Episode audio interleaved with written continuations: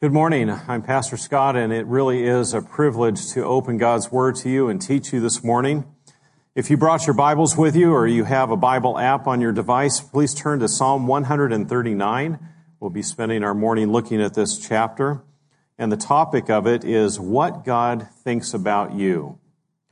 Now, before I start the message, I know that all of you were thinking one thing when you woke up this morning. I sure hope there's a pop quiz this morning at church and I'm not going to disappoint you. As you answer these questions, there is one rule. You cannot answer out loud. So everything has to be done inside your mind. Uh, anybody caught talking to their neighbor or saying an answer out loud will be taken directly to the dean's office. Are you ready? We're not going to take a lot of time on each question, but here we go. What country makes Panama hats? Ecuador. In which month do Russians celebrate the October Revolution? November, of course. The Russian calendar used to be 13 days behind ours. How long did the Hundred Years' War last? 116 years. You're getting the picture, right? All right, keep answering. From which animals do we get catgut? Sheep and horses. What is a camel's hair brush made of? If you say a camel, you're really off mark here. Squirrel fur. The Canary Islands are named after what animal? Dogs. The Latin name was Insularia Canaria, island of the dogs. What was King George VI first name? Albert. When he came to the throne in 1936, he respected the Queen's wish that no future king would ever be named Albert. That's a good way to start off a marriage, isn't it? What color is a purple finch? Red. Where are Chinese gooseberries from? New Zealand. And last, how long did the 30 years war last? 30 years, of course. Did anybody get all of those answers right? Oh, you liars. and you're in church no less. Well, my point is that our knowledge is very limited, isn't it? Even when we think we know something, quite often we're wrong. Fortunately, that is not true of God. God knows everything and he is never wrong. So today, as we look at Psalm 139, just remember that of all the 150 Psalms that were written, many Bible scholars believe this is the one that best describes God's personal relationship with us. It's communicating that God is not far off, but he is near to each of us. So the first thing that we learn from Psalm 139 is that God sees everything about me. So let's look at this starting at verse 1, and we'll read the first four verses together. O Lord, you have searched me and have known me. You know when I sit down and when I rise up. You discern my thoughts from afar. You search out my path, and my lying down are acquainted with all my ways. Even before a word is on my tongue, behold, O Lord, you know it altogether. This section is describing one of God's attributes, which is called his omniscience. Now, if you split that into two words, you get omni, which is all, and science, which is the study or the knowledge of things about the universe. So omniscience simply means all knowing. God knows everything. Hebrews 4:13 says, "And no creature is hidden from God's sight." but all are naked and exposed to the eyes of him to whom we must give account. There is no question that God cannot answer and no problem that confuses him. He is never shocked and he is never surprised. These verses list three specific areas of what God sees about us. And the first is, you know when I sit down and when I rise up. God knows when I wake up in the morning and he knows when I go to bed at night. And that is showing the two opposites of this rising up and going down are showing all of our actions throughout the day. God knows all of our habits, our good habits and the bad ones. He knows the weak areas and the strong ones. He sees them all. He knows them better we, than we do. And God also knows every word that I say. That's seen in verse 4 when it says, Even before a word is on my tongue, Behold, O Lord, you know it altogether. He doesn't just know what we say after we say it. He knows it before we say it, even before we think it. Now, if you're like me, that may make you feel a little bit uncomfortable because I've said a lot of things that I've regretted later. And then I think, God, you knew already that I was going to say that and you knew that I was going to regret it. Couldn't you have just warned me in advance so that I could have just kept my mouth closed? I mean, maybe if God sent me a text once in a while that said, Scott, Friday at 2.38 p.m., do not say anything. Keep your mouth closed. Use duct tape if necessary. Sincerely, God. I haven't received one of those messages yet. But I have a feeling, knowing Pastor Mike and Pastor DeAndre, that sometime the next week I'm going to get a text that signed God that says, Scott, at 1130 on Sunday morning, the third thing that God knows is seen in verse 2. You discern my thoughts from afar. You know, doctors can do some pretty amazing things with technology that's available today. They can put the scope down your throat and look inside of you, take pictures, even video. And that's pretty amazing. But magnify that a billion times over, and you have God seeing everything, and not just your physical body. He sees inside your mind, and He knows what you're thinking. He knows everything that we have ever thought. Verse 6, loosely translated, says, that blows my mind.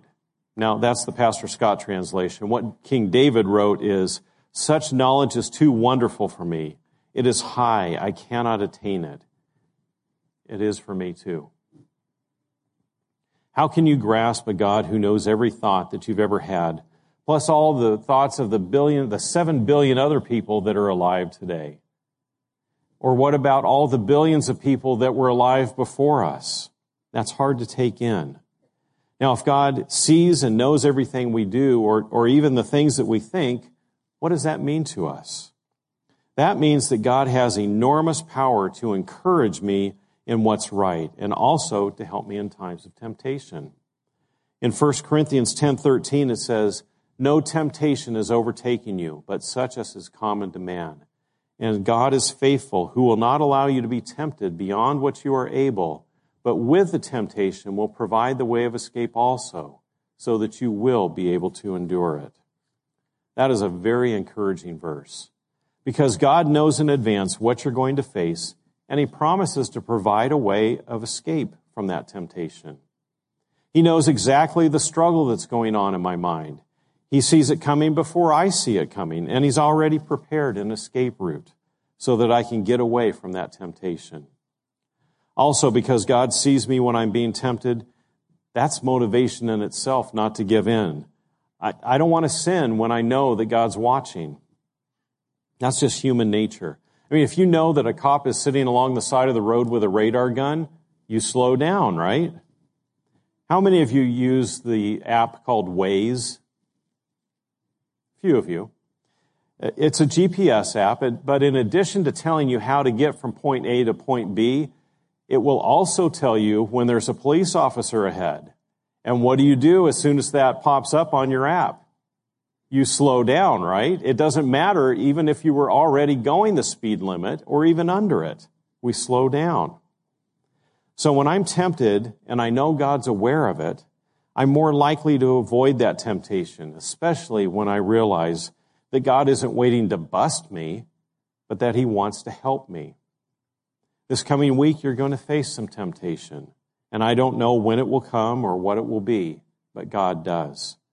God already knows about it, and He has already prepared an escape route, a way out of the temptation. Now let's go on to the next section of Psalm 139 when the focus shifts just a little bit. And the second thing that we learn from that psalm is that God is continually with me. And we're going to start at verse 5 here. It says, You hem me in behind and before, and lay your hand upon me. Such knowledge is too wonderful for me. It is high, I cannot attain it. Where shall I go from your spirit, or, or where shall I flee from your presence? If I ascend to heaven, you are there. If I make my bed in Sheol, you are there.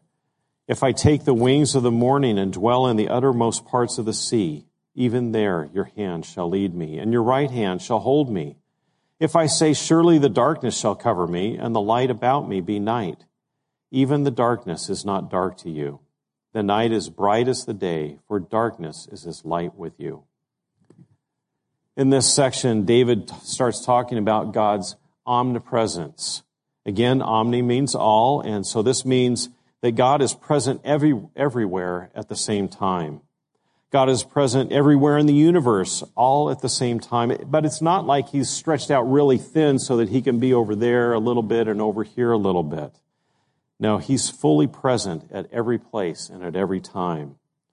Now, I know that's difficult to understand. It is for me as well.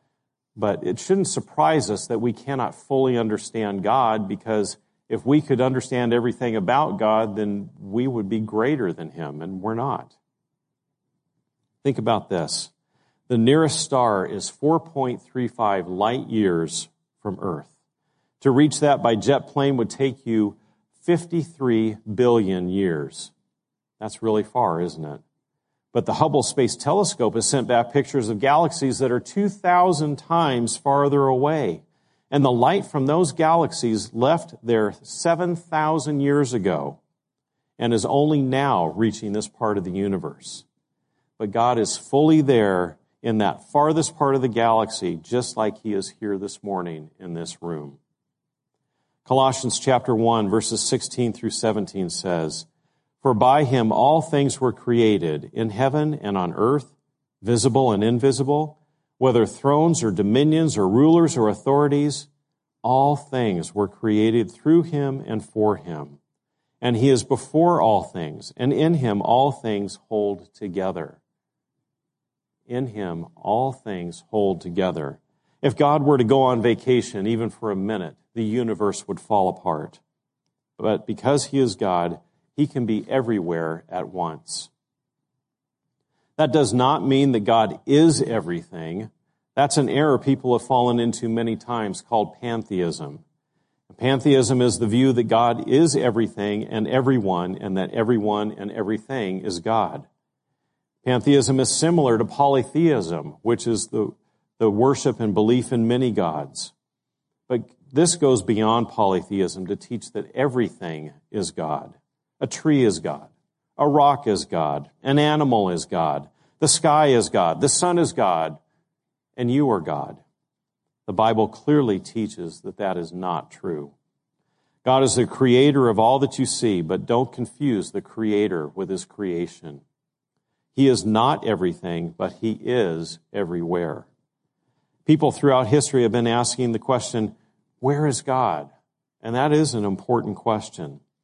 A person who's carrying around a lot of guilt wants to know where God is so that they can go the other direction. Think about of Adam and Eve. After they had sinned, what did they try to do? They tried to hide themselves from God. The hurting person wants to know because she feels abandoned by God, asking, Where is God when I need him? I think of Job when everything had been taken from him and wondering, Where is God? The lonely person wants to know where is God and, and why do I feel so alone? That reminds me of the story of Naomi in the book of Ruth. You may need to look that one up this afternoon. If I know that God is always with me, then I can depend on Him no matter what I face. No matter what trouble I'm facing, no matter how bad things look, I know that He's right there with me. Psalm 34:18 says, "The Lord is near to those who are discouraged. He saves those who have lost all hope. If you're discouraged this morning, there's one thing I can say to you with complete confidence God is with you, He has not abandoned you. Is your heart breaking this morning? The Lord is near you. Are you lonely? You're not alone. God is with you. Do you feel like you don't know which way to go? God is with you, ready to direct you. In verses 9 through 10, it says, if I take the wings of the morning and dwell in the uttermost parts of the sea, even there your hand shall lead me, and your right hand shall hold me. If you realize that God is with you, then you know that you have nothing to worry about. He will guide you and he will hold you fast. You can trust him no matter what comes along. The next section of Psalm 139 is one of the best known parts of the Bible. It's one reason that people, so many people love this psalm. It's talking about how God planned out everything about us. And we're going to begin at verse 13. For you formed my inward parts. You knitted me together in my mother's womb. I praise you, for I am fearfully and wonderfully made. Wonderful are your works. My soul knows it very well. My frame was not hidden from you when I was being made in secret, intricately woven in the depths of the earth. Your eyes saw my unformed substance. In your book were written, every one of them, the days that were formed for me, when as yet there was none of them. How precious to me are your thoughts, O God. How vast is the sum of them. If I would count them, they are more than the sand. I awake and I am still with you. In our society, we put an incredible amount of importance on how we look because we believe the myth that says if you look good, then you must be good, or at least okay. Or if I looked better, my, my life would be better. And that's wrong thinking. It's amazing what we do to make ourselves look good. Liposuction, implants, facelifts, nose jobs, tanning beds, and the list goes on. On a PBS television special, Harold Kushner said, Tomorrow morning, if every woman in America woke up feeling good about her appearance, the American economy would collapse. He continues on, whole industries are built on the notion that women are afraid they will not be lovable unless they measure up to some standard of performance. But God says in Proverbs 31:30, charm is deceitful and beauty is vain, but a woman who fears the Lord is to be praised. No matter how hard you work at it, beauty does not last. Quite often, when I am doing premarital counseling with a couple, I will ask them to face each other and look, and I say, That's as good as it's going to get because it's all downhill from here. Reminds me of a story I heard about two elderly women who were living at a rest home. And they were sitting on the front porch one morning when an elderly man streaked by wearing nothing but his birthday suit. And the first lady said, Did you see what that man was wearing? And the second woman said, No, but whatever it was, it needed ironing. 1 Samuel 16:7 says, "The Lord sees not as the man sees. Man looks on the outward appearance, but the Lord looks on the heart." We place far too much emphasis on how we look, and God places no emphasis on how we look. God says it doesn't matter because you can't judge a person by their appearance.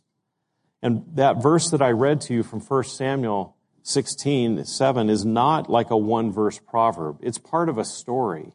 And I want to read that story to you because it tells about how God chose someone to be a king who apparently didn't look anything like a king. So let me take you back to the beginning of that chapter. The Lord said to the prophet Samuel, How long will you grieve over King Saul, since I have rejected him from being king over Israel? Fill your horn with oil and go. I will send you to Jesse the Bethlehemite, for I have appointed, I have provided for myself a king among his sons. You shall anoint for me him whom I declare to you. Samuel did what the Lord commanded and came to Bethlehem. And he consecrated Jesse and his sons and invited them to the sacrifice. When they came, he looked on the oldest son, Eliab, and he thought, Surely the Lord's anointed is before me. But the Lord said to the prophet Samuel, Do not look on his appearance, this is our verse, or on the height of his stature, because I have rejected him. For the Lord sees not as man sees. Man looks on the outward appearance, but the Lord looks on the heart. Then Jesse called another son, Abinadab, and made him pass before Samuel. And Samuel said, Neither has the Lord chosen this one. Then Jesse made another son, Shammah, pass by, and he said, Neither has the Lord chosen this one. And Jesse made seven of his sons pass before the prophet. And Samuel said to Jesse, The Lord has not chosen these. Then Samuel said to Jesse, Are all your sons here? And he said, Well, there remains yet the youngest, but behold, he's just out keeping the sheep. And Samuel said to Jesse, Send and get him, for we will not sit down till he comes here. And so Jesse sent and brought his son, his youngest son, in. And now he was ready and had beautiful eyes and was handsome. And the Lord said, Arise, anoint him, for this is he. Even David's own father thought so little of him that when the prophet Samuel said, Bring your sons here, he didn't even think to bring David as well. But David became the greatest of the kings of Israel and was called a man after God's own heart. Reminds me of a story of a scrawny little guy who applied to be a lumberjack. And the foreman said, You can't be a lumberjack. You're too small and too weak. And the guy said, Give me an axe. And 30 seconds later, he had chopped down a huge tree. The foreman said, Where did you learn to chop like that? And the guy said, The Sahara forest. And the foreman said, Don't you mean the Sahara desert? He said, Well, that's what they call it now. Here's the point God created you exactly the way you are. It's part of His perfect plan for you. He wanted you to look just like you look. He wanted you to have exactly the skills and the abilities and the talents that you have. This was His perfect design for you. Back in Psalm 139, in verses 13 and 14, King David wrote these words For you formed my inward parts and knitted me together in my mother's womb. I praise you, for I am fearfully and wonderfully made. Wonderful are your works. My soul knows it very well. Would you say the same thing that King David did? Do you look at the way that you're made and say, Wow, God, you did a great job on me. I am wonderfully made. Not many of us are really that excited about the way God made us. Most of us are very critical of ourselves. Maybe you don't say it out loud. Maybe you walked into church this morning smiling, but inside you're saying, I'm overweight. I'm not very smart. I can't manage my money well. My looks leave a lot to be desired. I can't seem to live my life in a way that pleases God. I'm a terrible Christian. God must be very disappointed in me. God is not pleased with that kind of thinking. When you put yourself down, who are you really putting down? When you say, I'm too big, I'm not smart enough, I'm not good looking, I have no talent, you're really pointing at the Creator who made you when you say, God, I'm worthless, I'm no good, I can't do anything, you're really saying, God, you blew it when you made me. And God says, No, I didn't. He says, I created you just the way I wanted you, but you just haven't figured out yet how much I love you and what my purpose for you is. When you understand those things, you won't put yourself down. God doesn't care about your outward appearance, and He could care less if you look like Robert Pattinson or Taylor Swift because the Lord looks at the heart. Okay, for those of you who are a little bit older, God doesn't care if you look like Tom Selleck or Raquel Welch. We should praise God for his wonderful creation of you. You are a marvelous creation and you were designed exactly the way that he wanted you. Not only did God make you a wonderful creation, but God has a wonderful plan for your life. Psalm 139, 16 says, Your eyes saw my unformed substance. In your book were written, every one of them, the days that were formed for me, when as yet there was none of them. During a severe depression in the country of Ireland, a work program was put together in place to give people jobs. They were to prepare and build roads, and that be, they became known as the famine roads. The famine roads have been described as a well intentioned but hopelessly misguided initiative. For a time it went well. The men were even seen as they worked hard and they were glad to be back at work again. But after a while, the word got out that the roads they were building didn't lead anywhere. The government just wanted to create work. And so these roads just ran out and stopped. And as the truth gradually dawned on them that they had been put to work solely to provide them employment as an excuse to feed them, the men grew discouraged and unmotivated and they stopped singing. One of them said, Roads to nowhere are difficult to build. That's true. If you can't see a lasting purpose in what you're doing, then why do it? Why waste your time? Ephesians 2:10 says, "For we are God's workmanship, created in Christ Jesus for good works, which God prepared beforehand that we should walk with Him. God did advanced planning on your life, He didn't wing it. The verse we read earlier that said, Your eyes saw my unformed substance in your book were written, every one of them, the days that were formed for me, when as yet there was none of them. That's one of the reasons why abortion is so wrong. God has numbered the days of every child, even before that child is born. He has a purpose for that person, and He planned them out in advance. Now we're going to look at the last section, beginning at verse 17 of Psalm 139, where it says, God is continually leading me. Verse 17. How precious are your thoughts to me, O God. How vast is the sum of them. If I would count them, they are more than the sand. I awake and I am still with you. Oh, that you would slay the wicked, O God. O men of blood, depart from me. They speak against you with malicious intent. Your enemies take your name in vain. Do I not hate those who hate you, O Lord? And do I not loathe those who rise up against you? I hate them with complete hatred. I count them my enemies. Search me, O God, and know my heart. Try me and know my thoughts, and see if there be any grievous way in me, and lead me in the way everlasting. This passage says that God's thoughts about you outnumber even the grains of sand. And what that means is that God is thinking about you all the time. What is He thinking? Well, one of the things that He's thinking is written in verse 23. He says that He's searching your heart, searching your motives and your anxious thoughts or your worries and leading you in the right direction.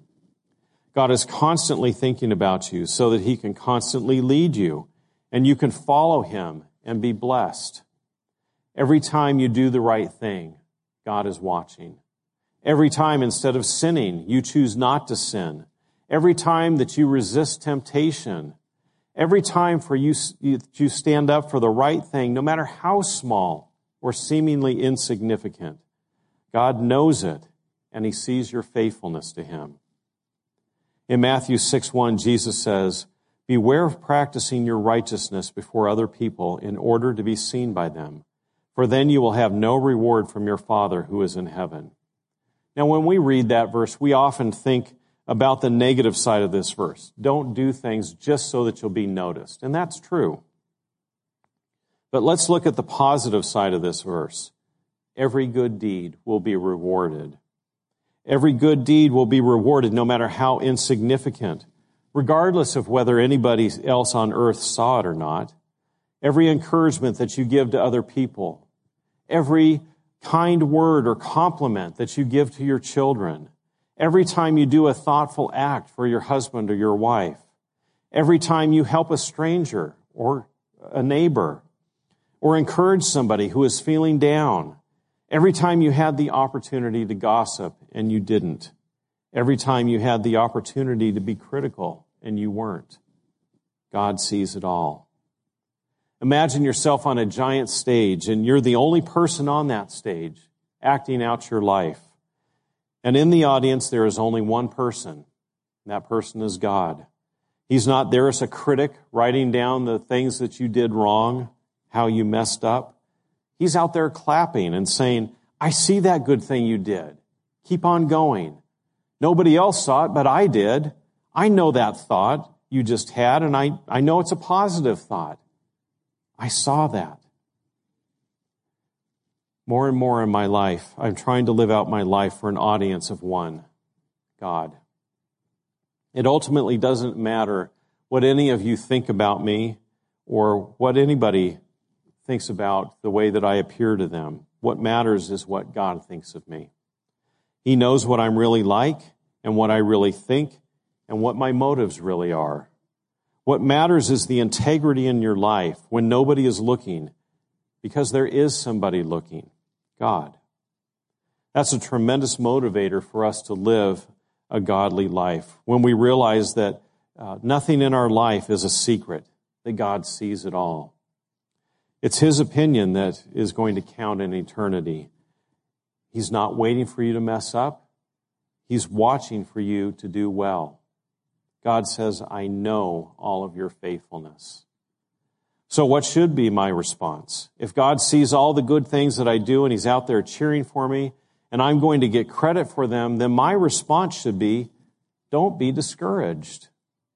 Some of you are saying, I'm trying to do the right thing in my marriage, and I, I don't see any results.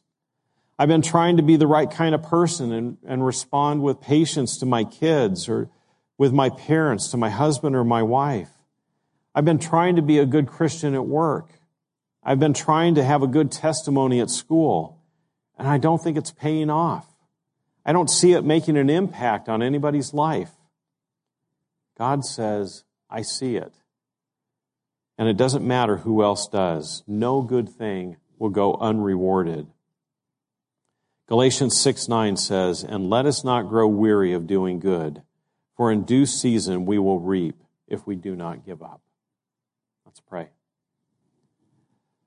Our Heavenly Father, we are so thankful for these words that have been written for our encouragement, that have been preserved all of these years just exactly how you had them recorded. We thank you that you created us with a purpose, that we are exactly the way that you intended us. Help us to see ourselves in that light and not being critical of your creation. Father, I pray that you would encourage us to do the right things and not to do them just so that we're seen by other people, but by you. And Father, as we continue our worship this morning through singing, through the giving of our gifts, we ask that you would be honored through those things and through our life this week. May we be filled with your Spirit as we live our lives. In Jesus' name, amen.